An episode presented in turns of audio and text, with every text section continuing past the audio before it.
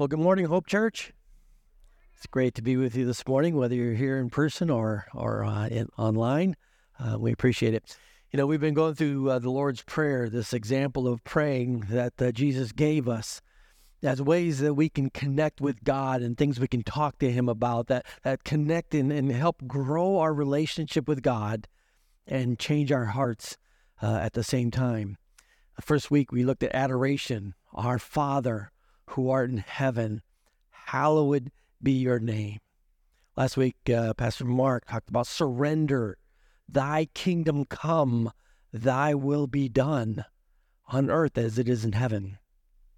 The next phrase of the Lord's Prayer is Give us today our daily bread. Dependence. Now, if you're one of those cosmic order people, you know, kind of like me, like when I'm playing cards with my friend and one of them misdeals, I'm like, cosmic order, man, you just blew it. Cosmic order. Like if you're one of those cosmic order people where if things aren't in order, you kind of have a little meltdown. Uh, I invite you to go to the cafe right now, uh, grab some coffee, just feast on some of the food there because things are going to be a little out of order. We're not going to cover that because of some scheduling things. We we had to flip things. So today we're going to cover the third, the next phrase. Forgive us our debts, our sins, our trespasses, as we forgive those who trespass against us. Confession. You know, probably like many of you, I grew up saying the Lord's Prayer. You know, and I would just rush through it as quickly as I could. It meant nothing to me. I didn't draw, draw closer to God, and I wasn't changed because it, it was not genuine. There was never a genuine, especially this phrase, you know, just zip by it. It wasn't a genuine confession. It wasn't real. So it meant nothing for me. So this morning I want to answer two questions, address two questions. First of all, what does a genuine confession include? Like if you want to be genuine when you pray this prayer and have it mean something, what should you be thinking about? What you, you should be dwelling on? What should you focus on as you're talking to God about your sins? So I invite you to turn with me to Psalm 51, which for me is probably one of the most thorough and genuine confessions found in the Bible, given by David after he failed miserably as a follower, as king of Israel. The psalm gives us insight into seven ingredients of a genuine confession. And I want you to know this outline was borrowed and adapted a little bit by a book uh, by Ken Sande titled The Peacemaker. You know, Deanna and I read this book numerous times in our marriage. They had a series for kids called The Young Peacemaker. Highly recommended that we would use with our kids in teaching them about relationships, being a peacemaker. Because you know what? In any relationship, over time, sin will always try to destroy. Sin will always try to destroy. And that goes with our relationship with God. Sin always tries to destroy. So, how can we talk to God on a regular basis about confession? Second thing is this you know, if you're a Christian, you may say, you know what? Hey, I, I prayed, you know? And, and doesn't the Christian faith say that the moment you invite Christ in your heart, you ask him to be your Savior, right? You confess your sins, that not only are your sins that you've committed, but that you will commit, that they're, they're all covered by the blood of Christ. So why do I need to keep talking to God about my sin? We'll try to address that as we go along as well. So, seven ingredients of a, of a genuine confession. Psalm 51. Follow along as I read. Have mercy on me, O God, according to your unfailing love. According to your great compassion, blot out my transgressions. Wash away all my iniquity and cleanse me from my sin. For I know my transgression, my sin is always before me. Against you, you only have I sinned and done what is evil in your sight, so that you are proved right when you speak and justified when you judge. Surely I was sinful at birth, sinful from the time my mother conceived me. Surely you desire truth in the inner parts. You teach me wisdom in the inmost place. Cleanse me with hyssop, and I will be clean. Wash me, and I will be whiter than snow. Let me hear joy and gladness. Let the bones you have crushed rejoice. Hide your face from my sins and blot out my iniquity. Create in me a pure heart, O God, and renew a steadfast spirit within me. Do not cast me away from your presence or take your Holy Spirit from me. Restore to me the joy of your salvation and grant me a willing spirit to sustain me. Then I will teach transgressors your ways, and sinners will turn back to you. Save me from blood guilt, O God, the God who saves, and my tongue will sing of your righteousness. O Lord, open my lips, and my mouth will declare your praise. You do not delight in sacrifice, or I would bring it. You do not have pleasure in burnt offerings. The sacrifices of God are a broken spirit, a broken and contrite heart. O God, you will not despise in your good pleasure. Make Zion prosper. Build up the walls of Jerusalem. Then there will be righteous sacrifices, whole burnt offerings to delight you. Then bulls will be offered in your altar. The first ingredient of a genuine confession is that to appeal to God's grace. That we appeal to God's grace. Look at how David begins the psalm Have mercy, mercy, O God, according to your unfailing love according to your great compassion. As David approaches God, he does not appeal to the fact that he was the king of Israel. God, your king is here. He doesn't appeal to the fact that he defeated Goliath, the great enemy of Israel. He doesn't appeal to the fact that he wrote many psalms that led people into worshiping God. None of that meant anything. He appeals to that which every single human being and every one of us here today can appeal to the character of God. In the Old Testament, when God passed in front of Moses, he proclaimed this eternal truth the Lord, the Lord, the compassionate and gracious God, slow to anger, abounding in love and faithfulness.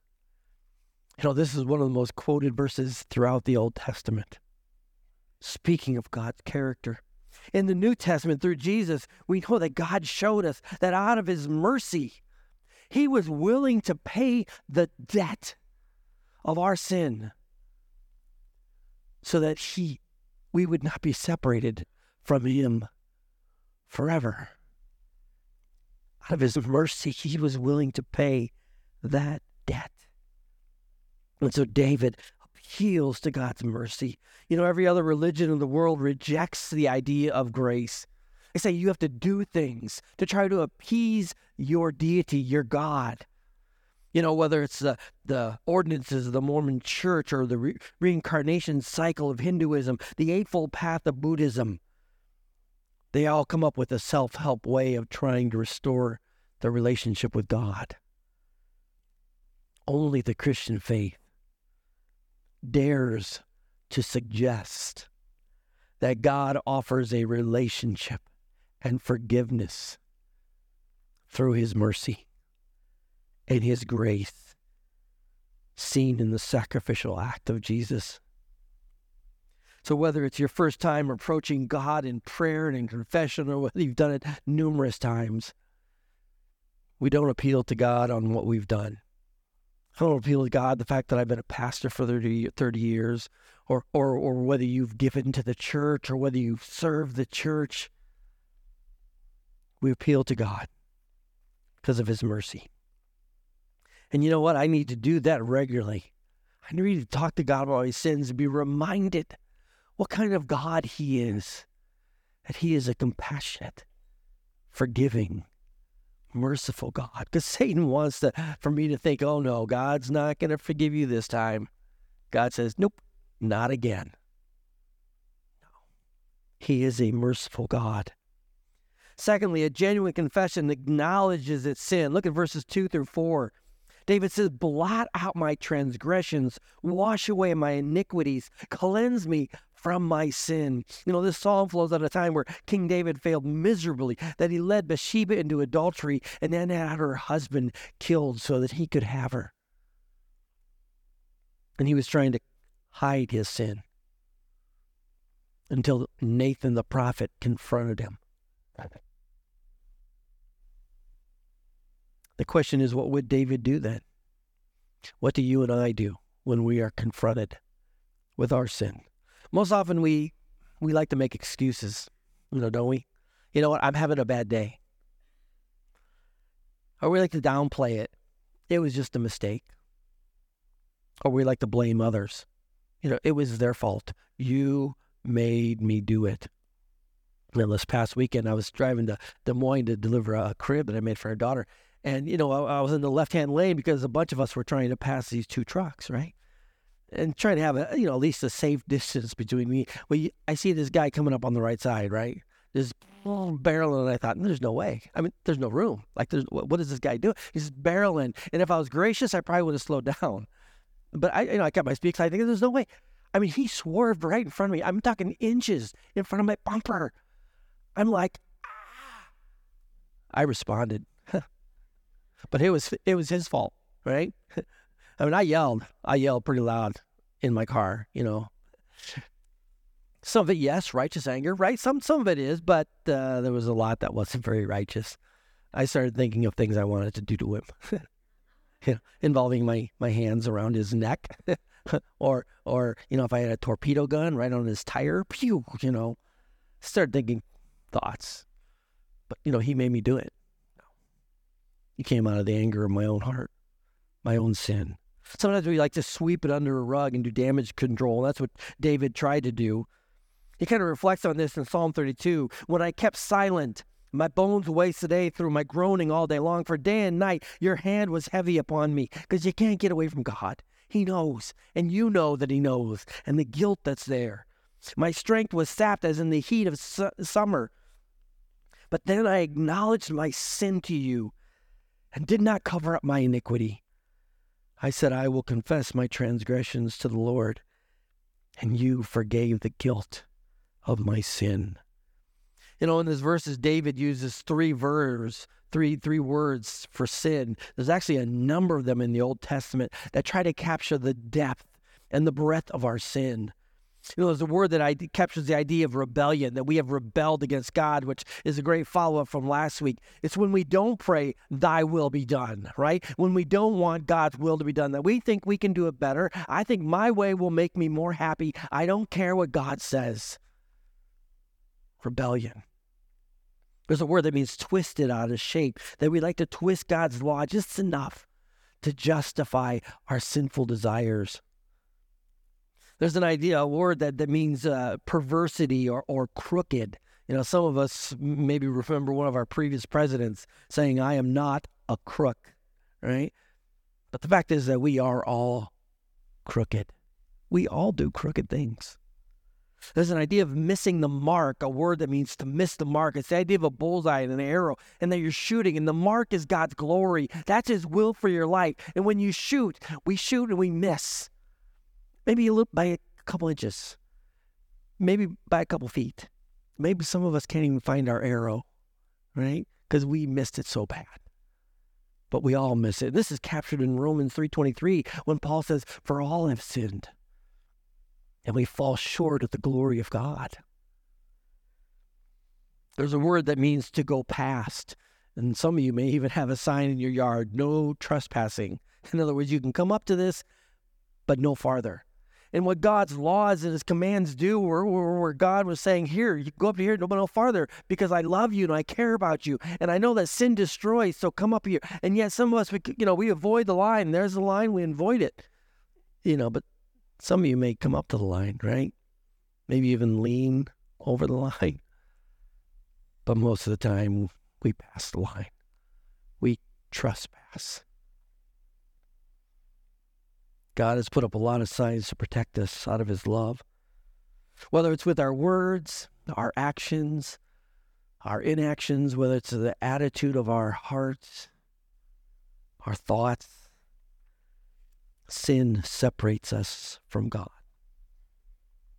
Even as believers, our sin can cause a disruption of our fellowship with God. How long or how deep depends on whether or not we say this prayer on a regular basis and mean it. I believe it's important for us to, to own our sin and even name it. Name it to God, to speak it. We need to hear ourselves speak it, right? What we did. Have you ever had someone apologize and I'm sorry? And you say, well, for what? I don't know. I'm sorry. Right? What if they would say something like, you know what? I'm sorry. And you say, for what? Well, I'm, I'm sorry because I know the words that I spoke were harsh. And I know that it hurt you. Isn't that more meaningful? Don't you think that is, they're genuine instead of just saying, oh, I'm sorry, you know, for what? Maybe I got caught. I'm sorry for maybe things are a little uncomfortable between us. No, I'm sorry for what? To speak it specifically, what we do wrong. Because the more we can speak it and we hear ourselves speak it, the more I think it gives us strength the next time to hopefully, with God's grace, to avoid it, to have strength against it. Third, a genuine confession affirms the hurt that it causes. In verses 4 to 6, David says, Against you I have sinned, and certainly it wasn't just that he sinned against Bathsheba, he sins against her husband. But he acknowledges, God, I know that I've sinned against you in this. And that you are justified when you judge.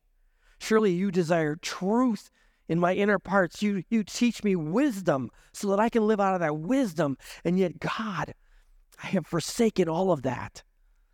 Not only did he break God's law, but he broke God's heart when he did that. God hates sin because of what it does to us, because of the destruction that it brings. That David had done just the opposite of what God longed for in his life. In Ephesians 4, Paul says that when we sin, we grieve God's Spirit. The Spirit that has been given to us to make us holy, to long for holiness, to be courageous in holiness. And yet we go against Him. Paul says we grieve the Holy Spirit.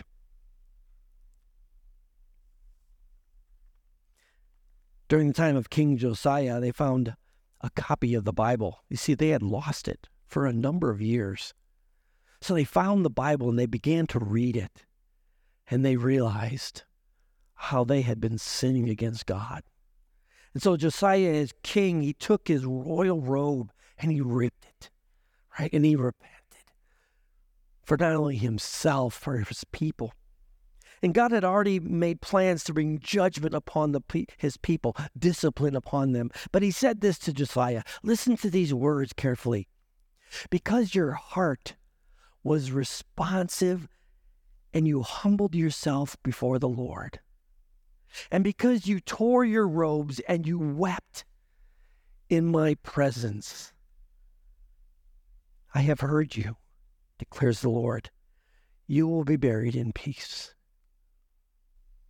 God says, I've heard that you are genuine,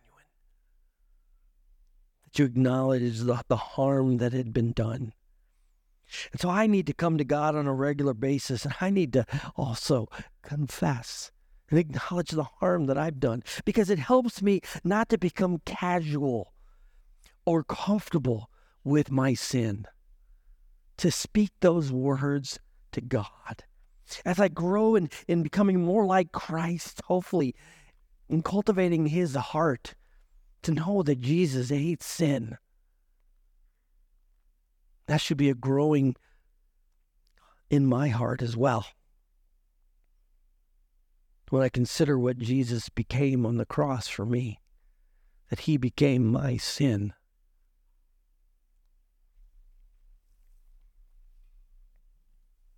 Fourthly, a genuine confession asks for forgiveness. You know what? Saying you're sorry is a step, but there's there's another step. We need to say, "Will you forgive me?" Because we are indebted to that person now. Forgive us our debts. We are indebted because of what we've done to them, and they need to release us from that debt through their mercy. Giving us forgiveness. And so we need to pray to God God, will you forgive me? In verses 3 to 4 and then 7 through 9, David uses again a number of Hebrew words to capture the idea of forgiveness, to wipe or to blot out, to thoroughly wash, to, to clean is not to contaminate anything else, to continue to offer or ask God for forgiveness. Why do we need to continue to ask? Because haven't we already been forgiven, right? Well, a husband was having a conversation with his wife, and the husband says to his wife, Honey, what's the matter? She says, You never tell me you love me. He says, Come on, honey. I told you I loved you 35 years ago when we got married, and that if anything changes, I would let you know. How would that work in your marriage? Okay? In any growing relationship and loving, healthy relationship, we need to express love often because you know what? Life gets in the way sometimes, right? Life happens. And the same thing in, in a healthy and growing relationship with God, talking to God about our sin on a regular basis keeps the relationship healthy and close, that we are continuing to pursue after God. What it says to God is God, the forgiveness that I asked for way back here, God, I'm still asking for it. God, I still cherish it. God, I still want it. God, I still, I don't want the sin in my life to come between us. Unconfessed sin can become dangerous for the soul. Fifth, a growing, confe- uh, a genuine confession accepts the consequences. In verse 4 and 8, David says, You are proved right when you speak and justified when you judge. Let the bones that you have crushed rejoice. You see, David was forgiven by God, but that doesn't mean that he was now all free from all the consequences of his sin. I mean, sometimes, yes, God does spare us, right? He spares us the consequences of our sin so often, but, but not always. Sometimes we put things in motion. And that God, even because He is gracious, lets those things continue to happen so that we will be reminded how devastating our sin can be. Right?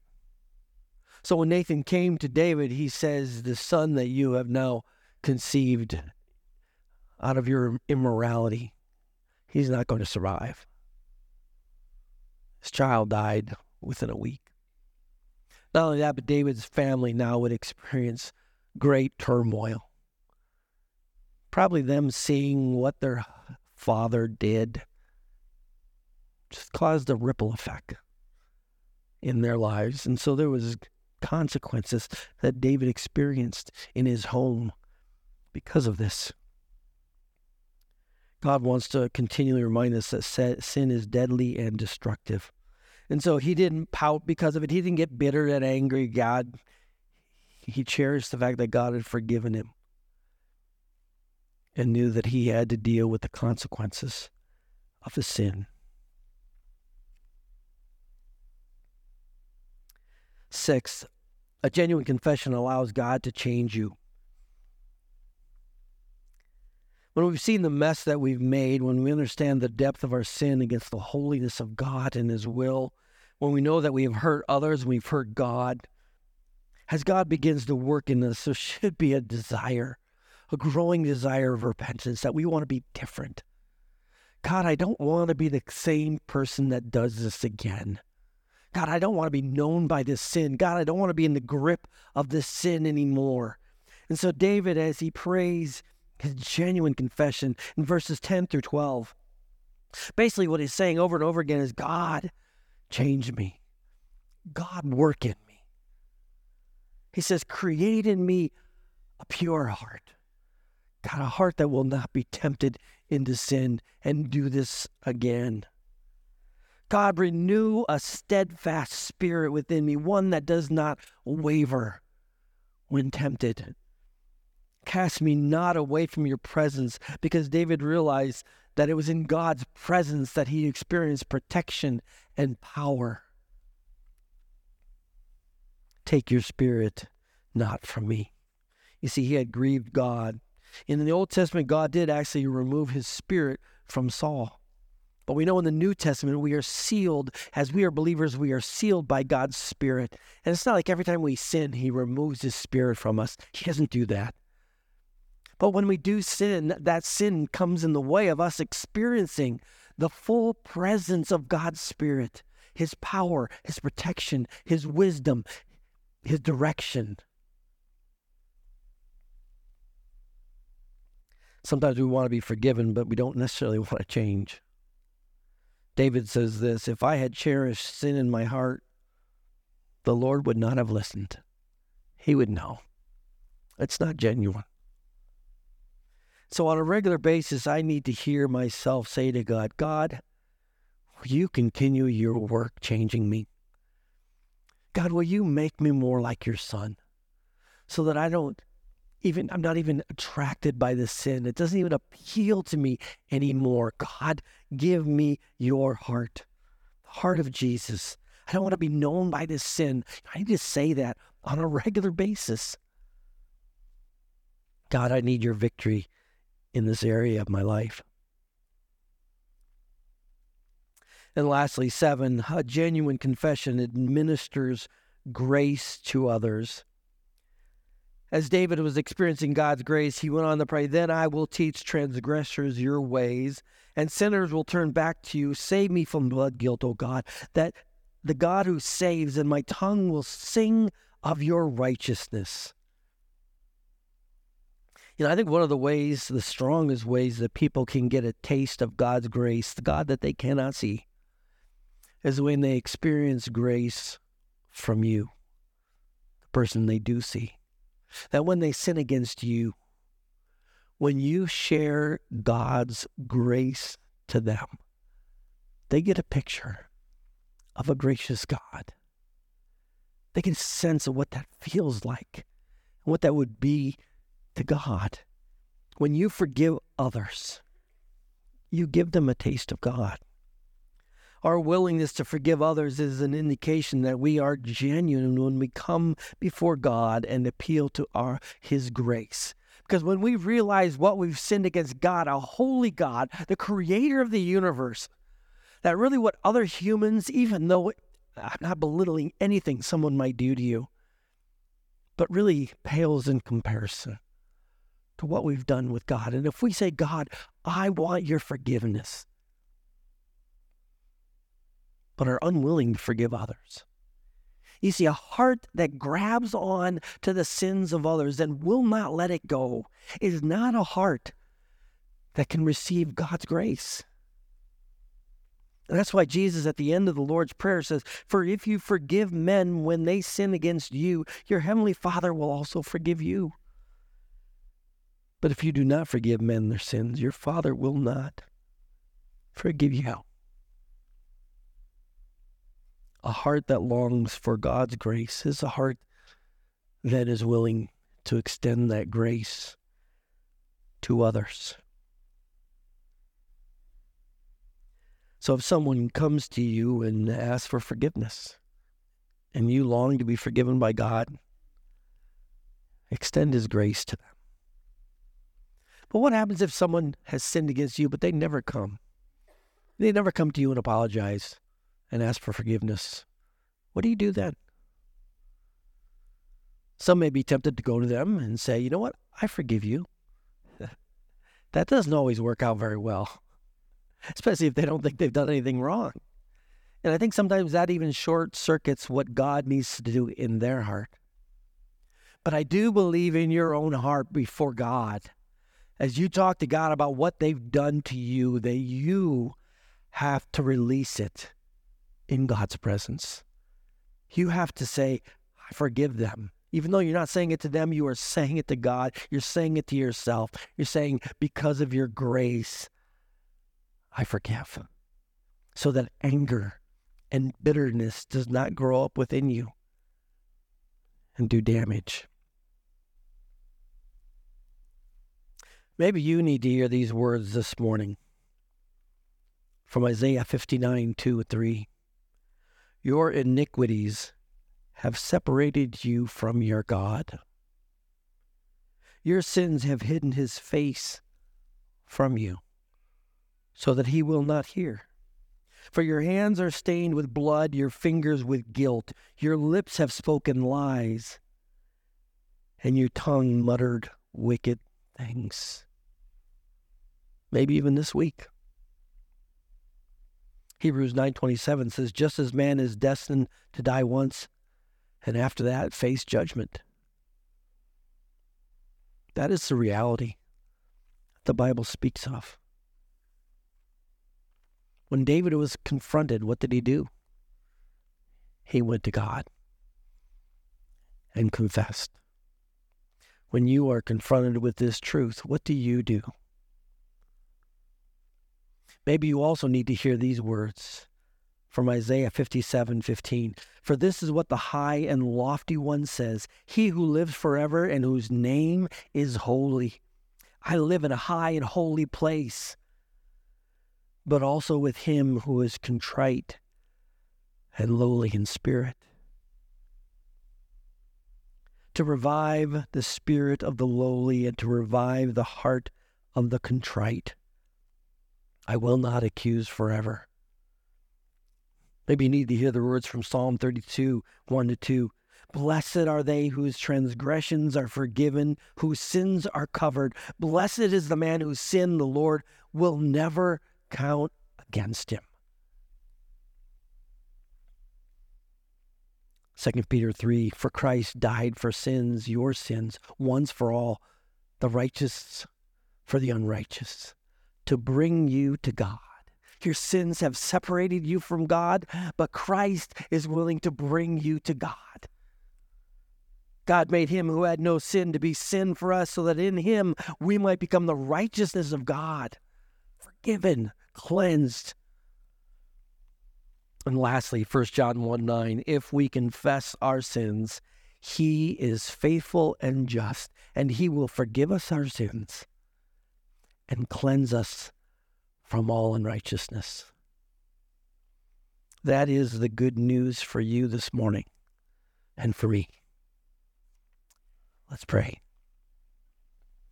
Whether this is your first time confessing to God or or maybe you've done it many times like we all should. I invite you just to humble your heart. A contrite heart God does not despise. David said, a broken, contrite heart God will listen to. Take a moment and appeal to God's grace this morning, acknowledging to Him that you know it's not based on anything you have done but only his character. That you can even approach his throne of grace, celebrate his love for you, his mercy, his compassion. Take a moment to acknowledge your sin to God, specifically. Maybe even things that happened this week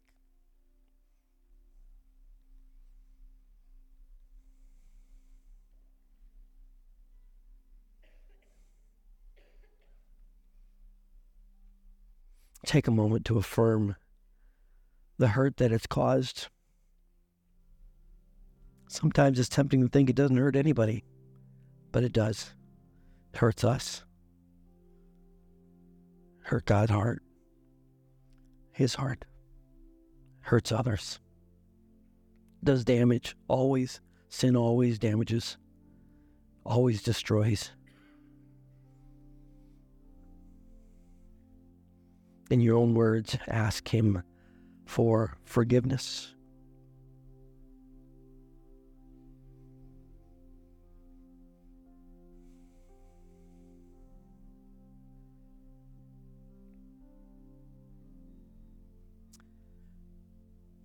Take a moment to accept maybe the consequences that you have been experiencing because of it. And to know that even God's grace can be found in that to help you and I to hate sin, to resist it next time.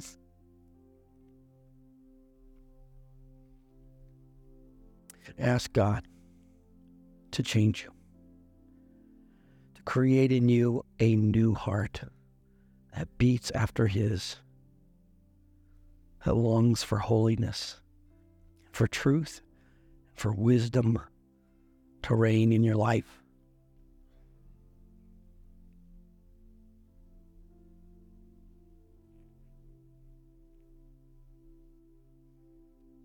Speak to God about maybe the sins of others. Maybe someone has really hurt you this week.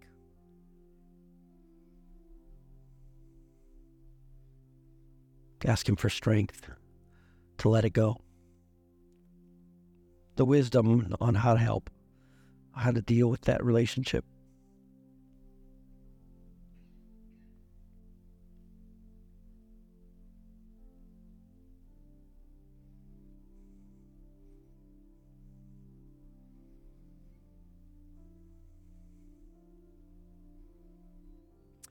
And all of God's people say, Amen and amen.